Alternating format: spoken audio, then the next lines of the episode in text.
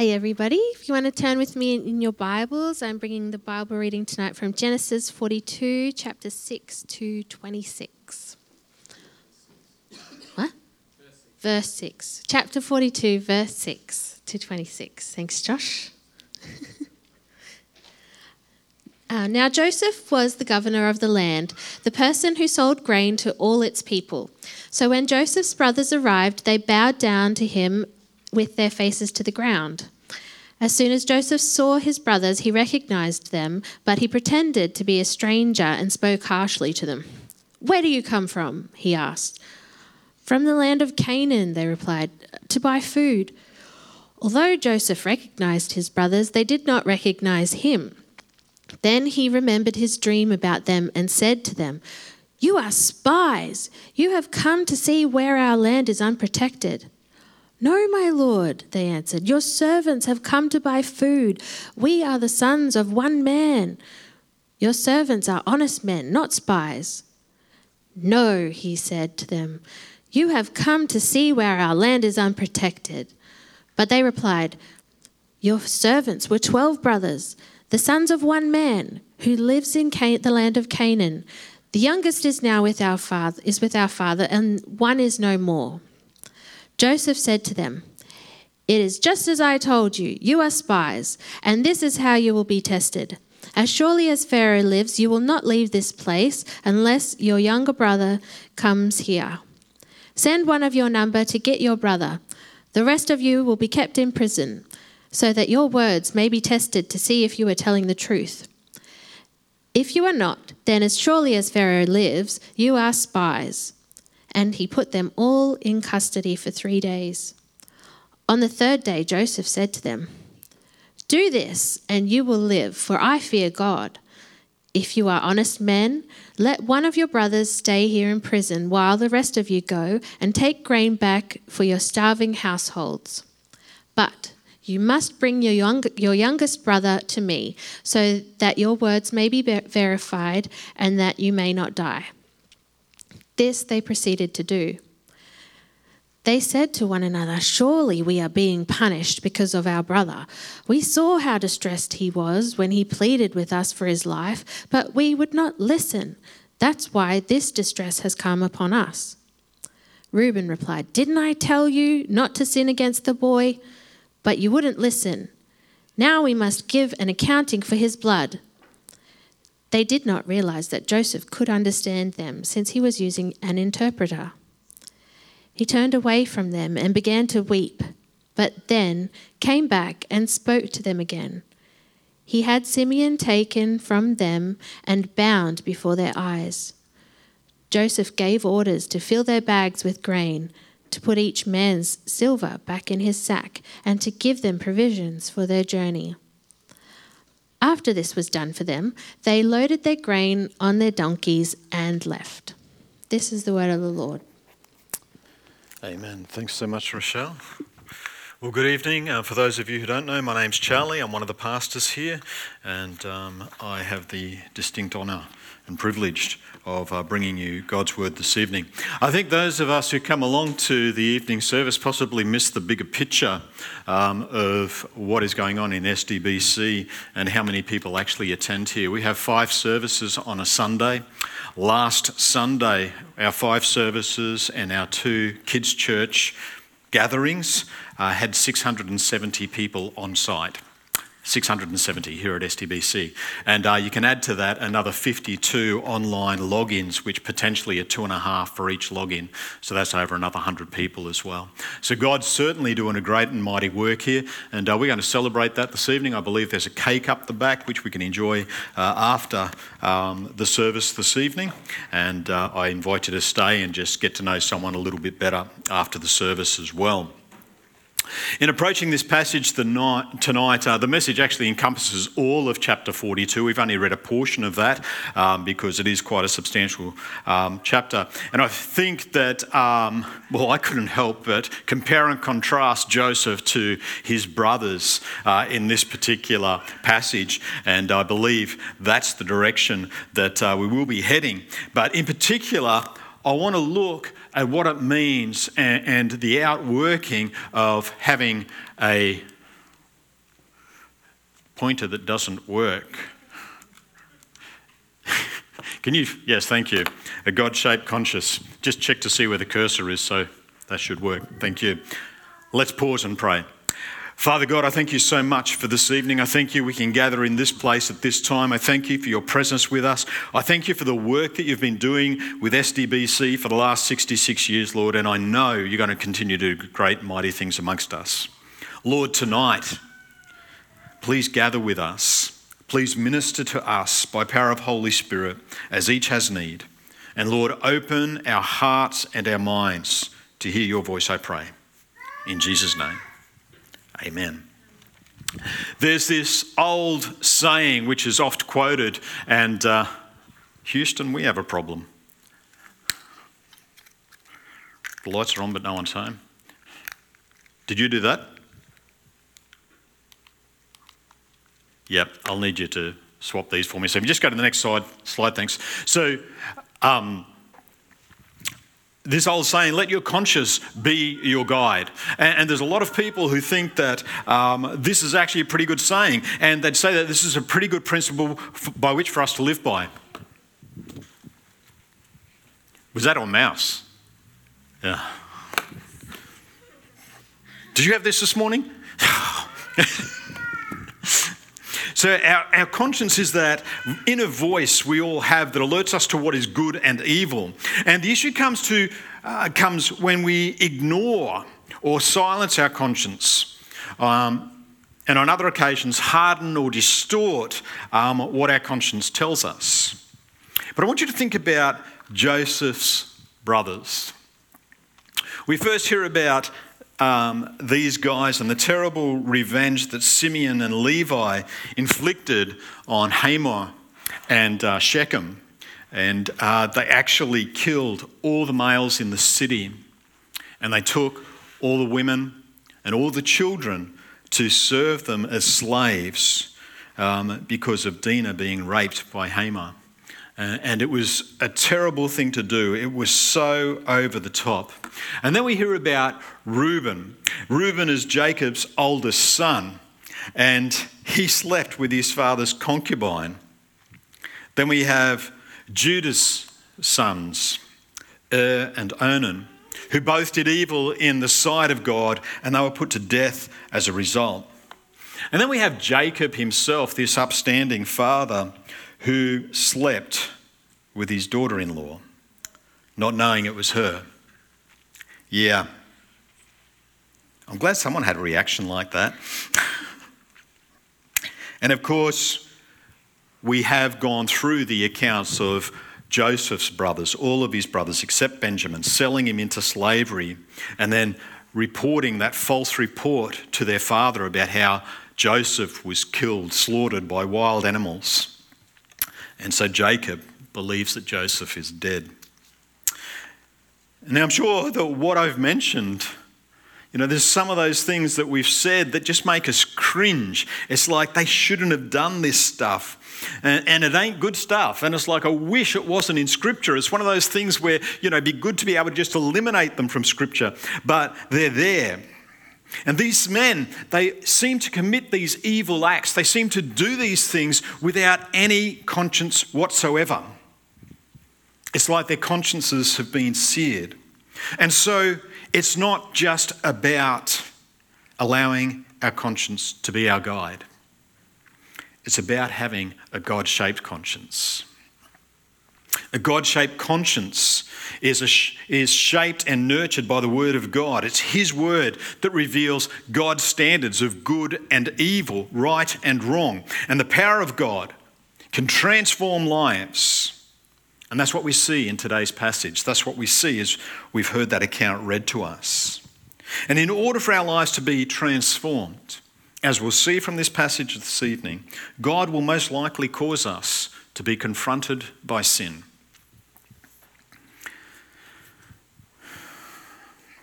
It's interesting, isn't it? There's so many people who seem to operate under that false belief that, you know, we can just Forget about our sins. They'll never be found out. We can keep them concealed and hidden. And I think that may have been the belief that Joseph's brothers were operating under. When they first got rid of Joseph, it was very much out of sight, out of mind. That's done and dealt with. We can actually have a much better life now that that guy has gone. Or so they thought. And in the passage this evening, we have Jacob not sending Benjamin, who was Joseph's brother, with his brothers, for he feared that harm might come to him. This is the lingering thoughts of what had happened to his other son. And it's clear that Jacob's decision and protectiveness of Benjamin is a direct result of what happened to Joseph, Joseph's demise, or so he thought.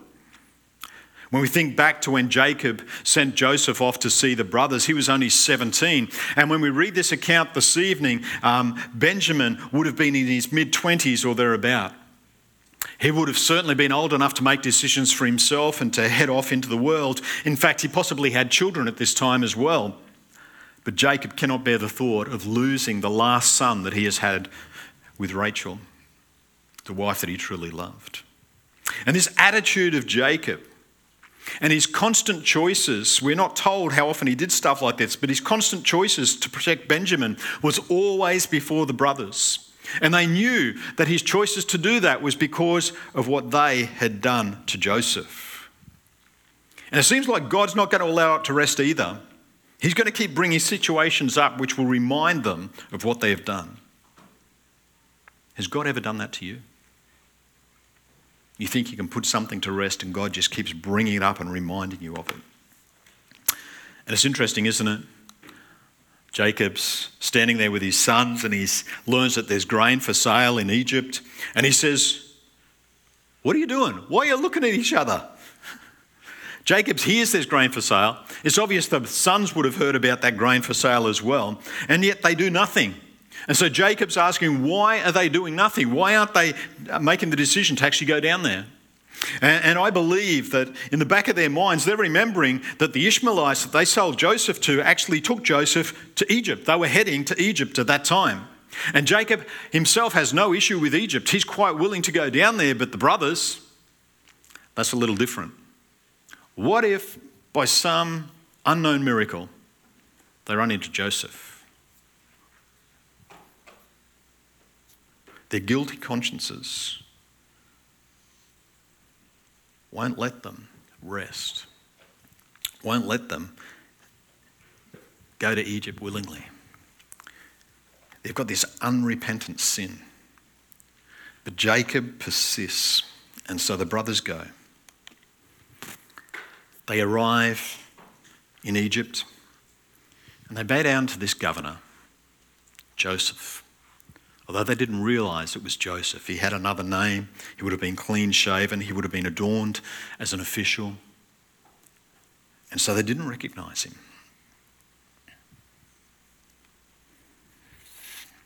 How many times have I or you in my life longed to have the power to make someone pay? It'd just be so awesome sometimes just to have the power to deal with those who've wronged me. And here's Joseph, faced by his brothers who were powerless and defenseless in front of Joseph, who in reality has unlimited power and authority to do whatever he wants with his brothers. Is Joseph facing another test? Will he seize his opportunity and gain revenge? Some would say that Joseph has been given limitless power for such a time as this. He should seek his revenge, he should make his brothers pay. And both Joseph and his brothers have some decisions to make. And I think we all do we need to address the problems in our lives. Joseph's brothers have found that they've not been able to move past the terrible sin they've committed. God keeps bringing it up constantly before them. And all of this is coming to a head.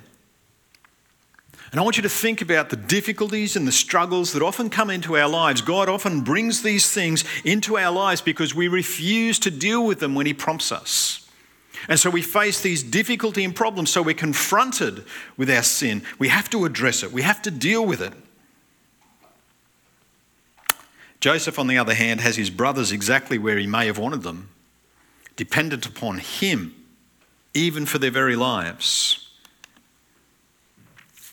But Luke 12:48 tells us, "The one who did not know and did what deserved a beating will be will receive a light beating.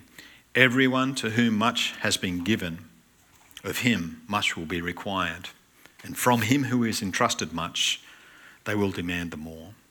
In this passage, Jesus is speaking about the wise manager who's been set over his master's household and how that manager will be treated when the master returns and finds him conducting himself the way that he should, the way that his master expects him to. For those who have been given much, their conduct will be scrutinized much more. And Joseph could not have much more power than he has. And so before God, he sees that he will be held responsible for everything that he does.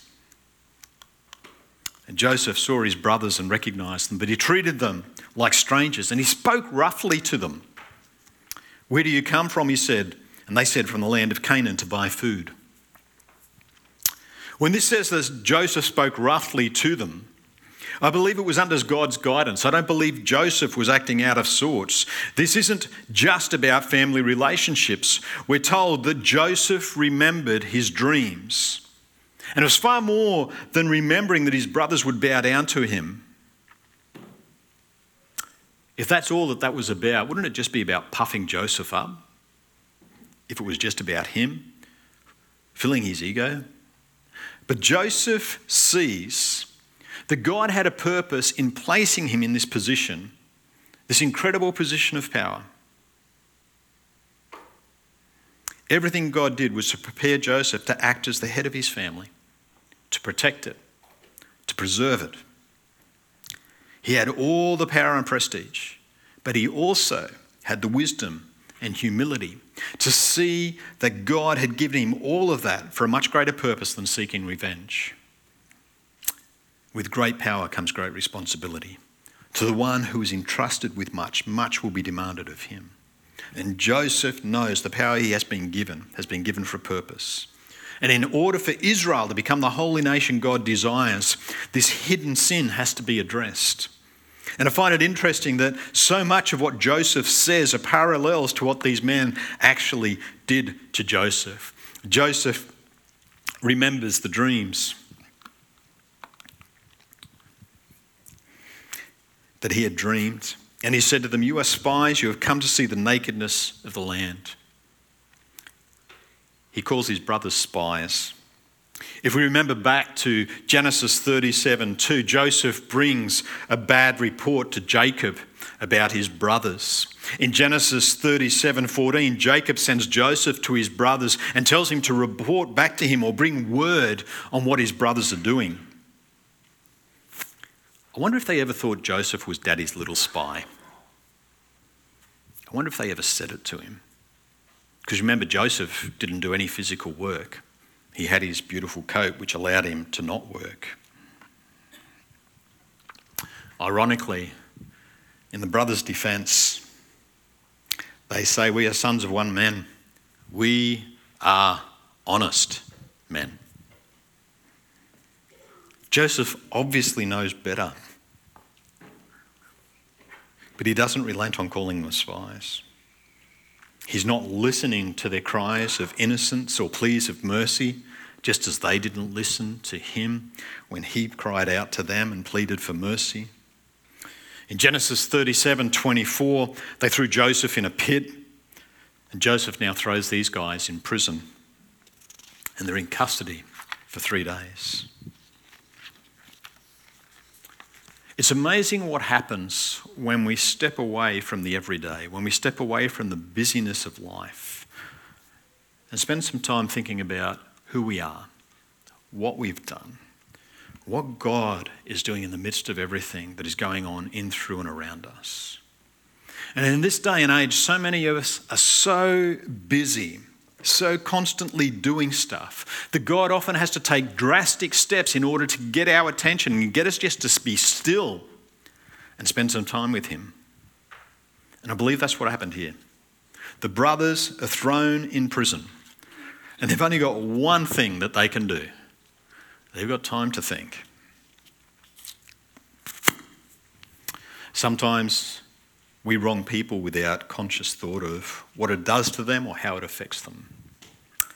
I don't think Joseph's brothers thought much about what their actions would cause or how their actions would affect Joseph when they threw him in the pit.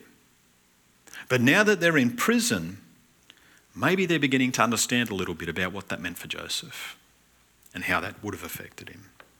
Likewise, these three days, Joseph has time to think also. And I, I believe that he was no doubt praying, seeking God's wisdom and guidance. And he comes back to them on the third day. And Joseph says to them, Do this and you will live, for I fear God. If you are honest men, let one of your brothers remain confined where you are in custody, and let the rest go and carry grain for the famine to the households. Perhaps Joseph realized that detaining his brothers, all of them, would have been too much for his father, and perhaps that would have caused his father just to pass through just fear and anguish. But whatever it is, Joseph changes plans. But what were those three days like for his brothers in prison? They must have been filled with fear. What would become of them? Who would be the one to return to Jacob? How would that person explain to Jacob everything that had happened? How could they possibly tell him that nine of the brothers were back there still in prison and that the youngest had to go to Pharaoh? Or they could never buy grain again?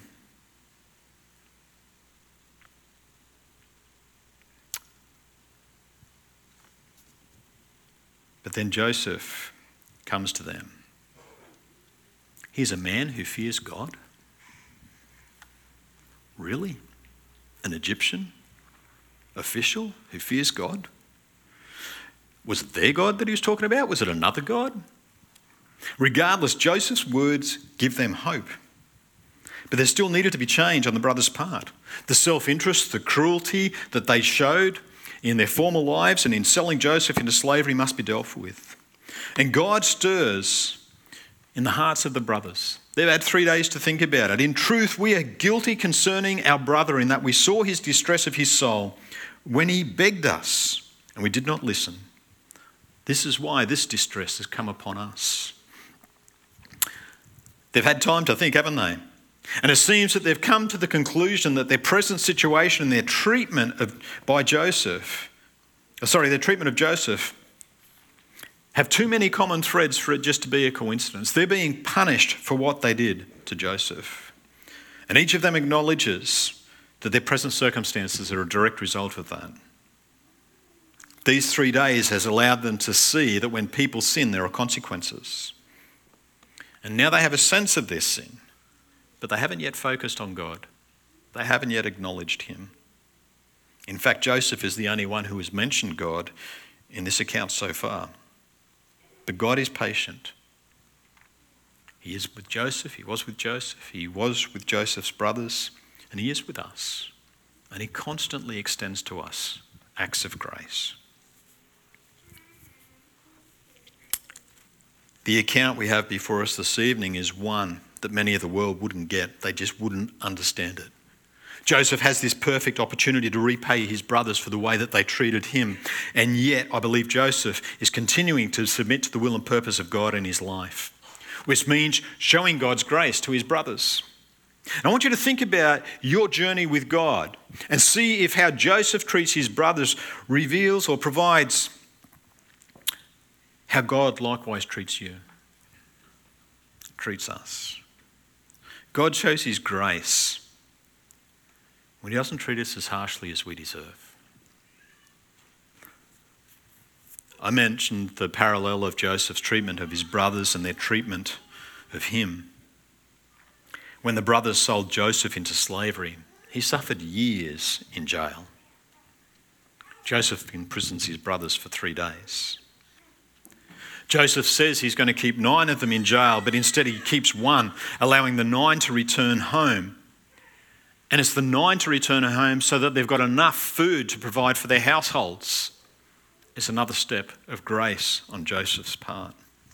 Joseph not only provides the grain that is asked and paid for by his brothers, but he gives them over and above anything they could hope or dream of. And Joseph orders that the bags uh, be filled with the grain, that the money be put back in those bags, and that they be given provisions for the journey. They didn't deserve that act of kindness. They didn't exert, deserve for Joseph to do that. He doesn't bless them a little bit, he pours grace out upon them, he gives them abundance.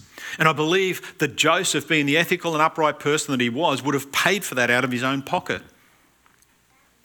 He wouldn't assume that he was able to take that from Pharaoh's storehouses.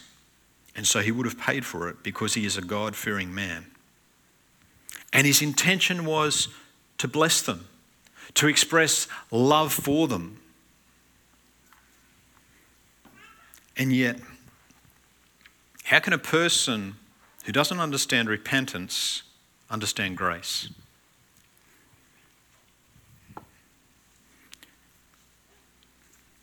People who are confronted with their sin fear God's judgment. They suddenly realize they deserve whatever is coming their way. So many find it difficult to receive forgiveness that is theirs in Christ. And as we continue this account of Joseph's life, you will see that the brothers find it difficult to accept God's uh, accept Joseph's unconditional forgiveness. And now finally the brothers mention God they see that their money has been put back and their hearts fail them. And they turn trembling to one another and say, What is this that God has done to us? Why did they panic? Because they figured that when they returned to Egypt to get their brother and to get more grain, as they no doubt had to because the drought was continuing, they would be accused of stealing the money that they've found back in their sacks. It's interesting, isn't it? When they first experience grace, this undeserved favour that they've experienced in the return of their money and the provisions that they've been given, their very thoughts turn to God and they recognise His hand. Grace has taught their hearts to fear, and grace ultimately their fears will relieve. But that comes later, much later, when they know their sins truly forgiven. So, what are our takeaways here? Firstly, I want to ask about your conscience.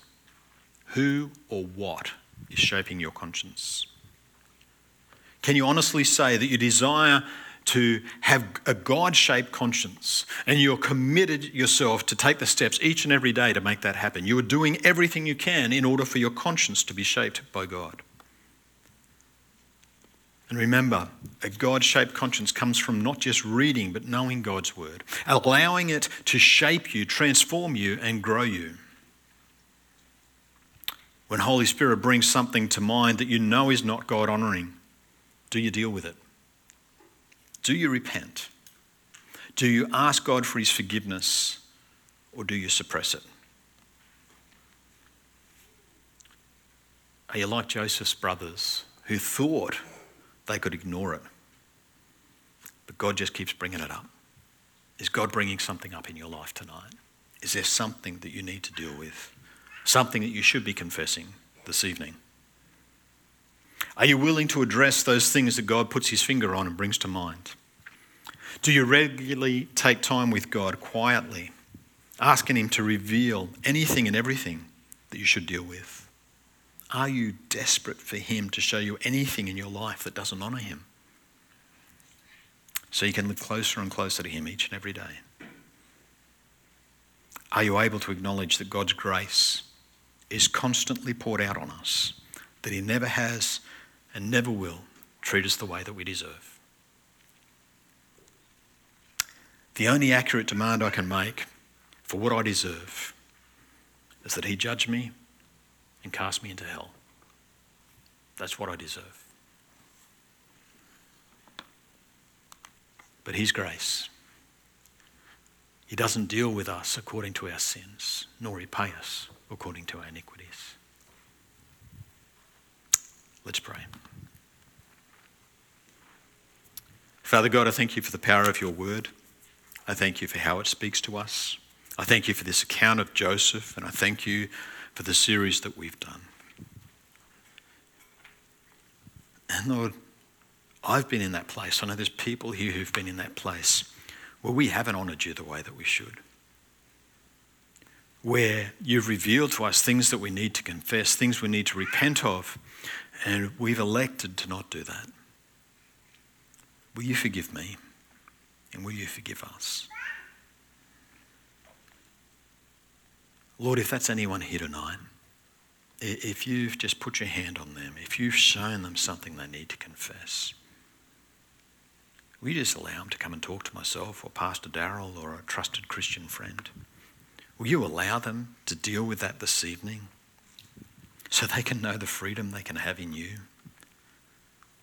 Freedom from that burden that they've carried for so long. For each of us, Lord, let us be found honouring and glorifying you, desiring to draw ever closer to you. In Jesus' name I pray. Amen. Well, guys, again, for those interested, we have the questions up here. Feel free to come and grab these. You can sit around, have a bit of a chat, answer some of those questions, and can take them home for you. But this week, I just pray that you'll be ever closer to God. I pray you may know Him more. I pray His face will shine upon you, and that you'll just be caught up in the beauty of who He is and His incredible grace that He pours out upon us so abundantly, and that you may know His love and forgiveness. God bless. Thank you for being here. Don't forget the cake and the hot chocolates.